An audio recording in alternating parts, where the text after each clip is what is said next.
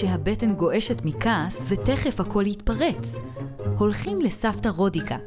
לה כבר יהיה פתרון. סלע וולקני, מאת ירדן גרינספן, מספרת עדי לב. האמת שממש לא התחשק לי ללכת לבקר את סבתא בשבת. בדרך כלל אני הולכת בכיף. סבתא רודיקה מצחיקה, ולחיבוקים שלה יש ריח שקצת מזכיר פפריקה, אבל לא של הפפריקה הרגילה שיש לנו בבית. פפריקה אחרת, ממקום רחוק. ובכלל, קורים אצלה דברים שלא קורים בבית שלנו. יש לה מדף מלא במזכרות שהביאה איתה מטיולים מסביב לעולם, והיא מרשה לגעת בהכל. יש שם קווקווי עץ מיניאטוריים מהולנד, פסלון של חיה דמיונית מאיזה מקדש באסיה, שנראית כמו טיגריס עם כנפיים, וספל מצחיק מקליפת דלעת עם קש, שסבתא אומרת שבארגנטינה שותים ממנו תה. אבל הכי אני אוהבת אצלה את המזכרות שאי אפשר לקנות, את אלה שהיא אספה במו ידיה, ותמיד מוכנה לספר מאיפה. צדף מחוף הים בריו דה ז'נרו, אצטרובל מיער עם עצי ענק בקליפורניה, נוצה של טווס מפארק בספרד. ולמרות זאת, באותה שבת לא התחשק לי ללכת לסבתא. מהבוקר הרגשתי את הבטן שלי רועדת ורועמת בכל פעם שמישהו דיבר אליי, וכולם היו כל כך מרגיזים. רני, אחי הקטן, סיים את השוקו בקרטון בלי להשאיר לי. אבא זמזם כל הבוקר את השיר שהוא מנסה ללמוד לנגן בגיטרה, וכבר עושה חור בראש. והכי גרוע, אמא לא הפסיקה לשאול אותי מה שלום אלינור, ולמה לא הלכתי אליה אתמול כמו שתכננתי. בהתחלה ניסיתי להתחמק מלענות, אבל היא לא הפסיקה להציק. בסוף ממש נבחתי עליה. לא הלכתי אליה כי לא הלכתי אליה, טוב?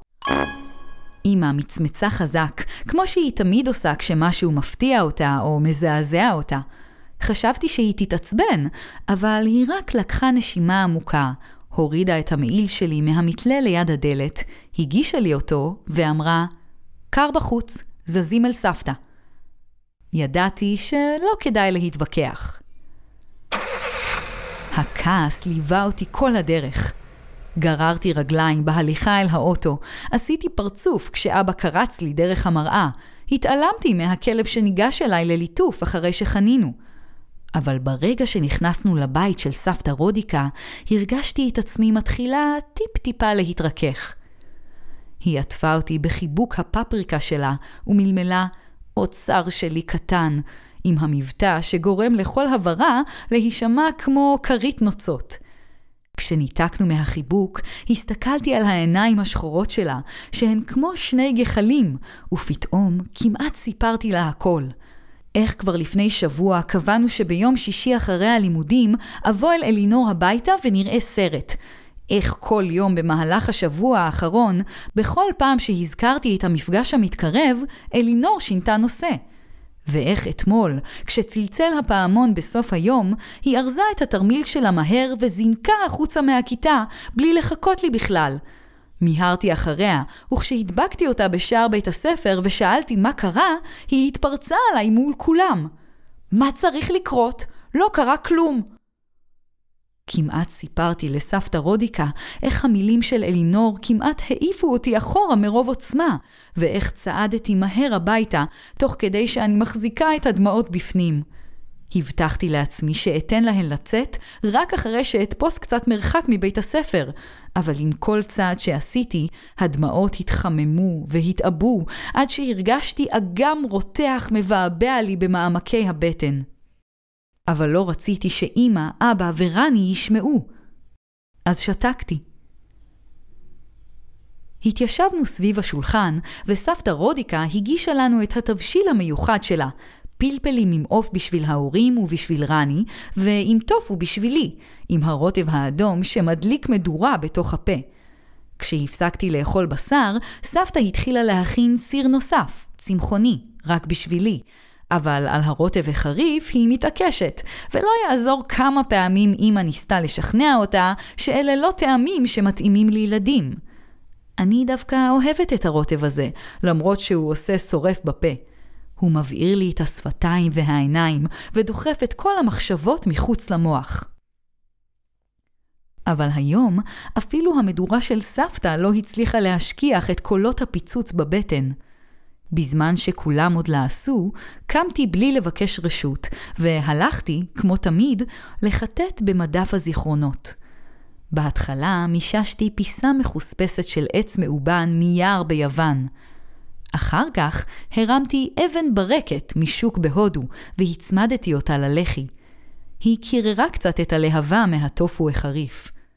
הצבע הירוק הזכיר לי את העיניים של אלינור, והרגשתי את הרע המתגבר.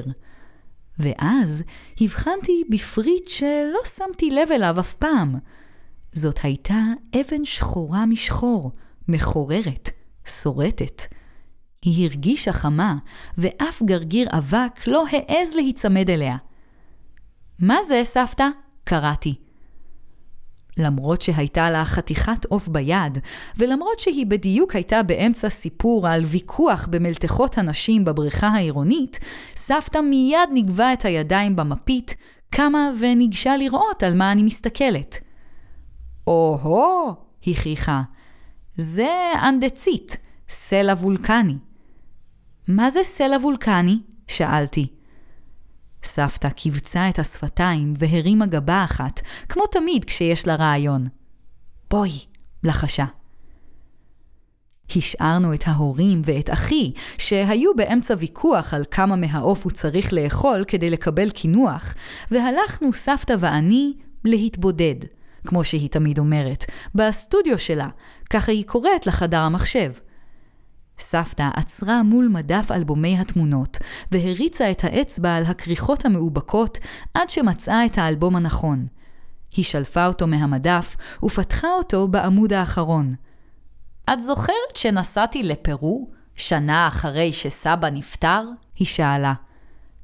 הנהנתי. זאת הייתה הנסיעה הראשונה שלה אחרי שסבא מת, הפעם הראשונה והאחרונה שהיא השתתפה בטיול מאורגן. זה היה טיול שערורייה, סבתא צחקה. האנשים היו יבשושיים כאלה, והמדריך דיבר אלינו כאילו אנחנו ילדים בגנון. במשך עשרה ימים הרגשתי איך אני נהיית יותר ויותר עצבנית. זה היה כאילו הבטן שלי רותחת. האוויר נתקע לי בגרון. זאת בדיוק ההרגשה שהייתה לי מאז אתמול אחרי הלימודים, בגלל מה שקרה עם אלינור. ביום האחרון של הטיול, היא המשיכה, לפני שחזרנו ללימה וטסנו בחזרה ארצה, ביקרנו בהר געש. זה היה הר שלא התפרץ אלפי שנים, שקט לגמרי. אבל איך אני אסביר לך? כשעמדתי מעל הלוע, הרגשתי שההר רוצה להתמלא מחדש בלבה. חיכיתי עד שכולם התחילו לחזור לכיוון האוטובוס, ואז... היא קיבצה את הפה והרימה גבה. מה עשית? שאלתי. הרגשתי את העיניים מתרחבות לי בתוך הראש. צרחתי! סבתא אמרה, והשפתיים שלה נמתחו לחיוך. פשוט צרחתי את כל הכעס, התסכול והעצב שלי אל תוך הלוע של הר הגעש הרדום. ואני נשבעת לך, ממלא, היא הנמיכה את קולה, ששמעתי פעפוע כמו של לבה בפנים. בדרך הביתה ביקשתי מאימא שתוריד אותי אצל אלינור. הפעם היא לא העזה לשאול שוב איך זה שלא נפגשנו אתמול. היא הנהנה ללא מילים ופנתה אל תוך הרחוב שלה. להפתעתי, כשירדתי מהאוטו ראיתי את אלינור יושבת על שפת החומה שמסביב לבניין שלה, וגוררת ענף קטן לאורך ערוגת הפרחים שלידה. היי, אמרתי. הרגשתי את הרעם בבטן שוב, אבל הוא היה עדין יותר, חברותי. היא הרימה את הראש אליי. העיניים שלה היו אדומות. למה את יושבת בחוץ? שאלתי. ההורים שלי רבים שוב, היא מלמלה והיא הסתכלה הצידה. שוב? הם ככה כל השבוע, כל בוקר וכל ערב ואל תוך הלילה. אני בקושי מסוגלת לישון. נאנחתי. בגלל זה לא רצית שאבוא אלייך אתמול? כן, היא לחשה. סליחה, לא ידעתי איך לומר לך. הסתכלתי על אלינור, והרעמים בבטן דעכו קצת, אבל לא נעלמו לגמרי. כל היום הזה עדיין ביעבע בתוכי, מעלה עשן. יכולתי לראות שגם אצלה, מאחורי מסך העצבות, היו גיצים שהתנפצו ואיימו להתפוצץ. פתאום קפץ לי רעיון לראש. כיווצתי את השפתיים והרמתי גבה אחת. בואי איתי, אמרתי לה. אלינור פערה עיניים בהפתעה, אבל במקום לשאול שאלות, היא נעמדה על הרגליים ונתנה לי יד. צעדנו ברחובות הדוממים של יום שבת. הצליל היחיד היה הרעד הלוהט בבטן של שתינו. הובלתי את אלינור אל גינת המשחקים שבפארק. היה יום קר, והמתקנים היו נטושים. לארגז החול הייתה שפת אבן גבוהה, שילדים אהבו לקפוץ ממנה אל תוך הבור החולי.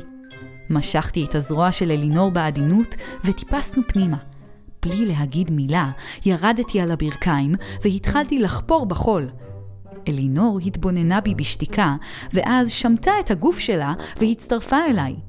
כל אחת מאיתנו הצמידה אצבעות, והפכנו את הידיים שלנו לחפות חפירה. החול היה קר וקשה מבחוץ, אבל מרכז החור שחפרנו היה חמים. כשסיימנו, נעמדנו והיבטנו אל תוך הלוע המלא אין ספור גרגירים. מוכנה? שאלתי את אלינור. היא חייכה במבוכה. מה אנחנו עושות? עצמתי עיניים. קחי נשימה עמוקה, הוריתי לה. מאחורי העפעפיים הסגורים שמעתי אותה שואפת בקול. מילאתי גם אני את הריאות באוויר, פקחתי עיניים והישרתי אליה מבט. עכשיו תצרכי.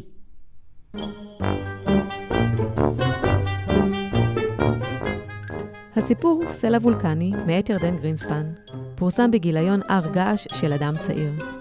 לסיפורים והסכתים מלאים, היכנסו לאתר אדם צעיר, או חפשו אדם צעיר בכל אפליקציות המוזיקה והפודקאסטים.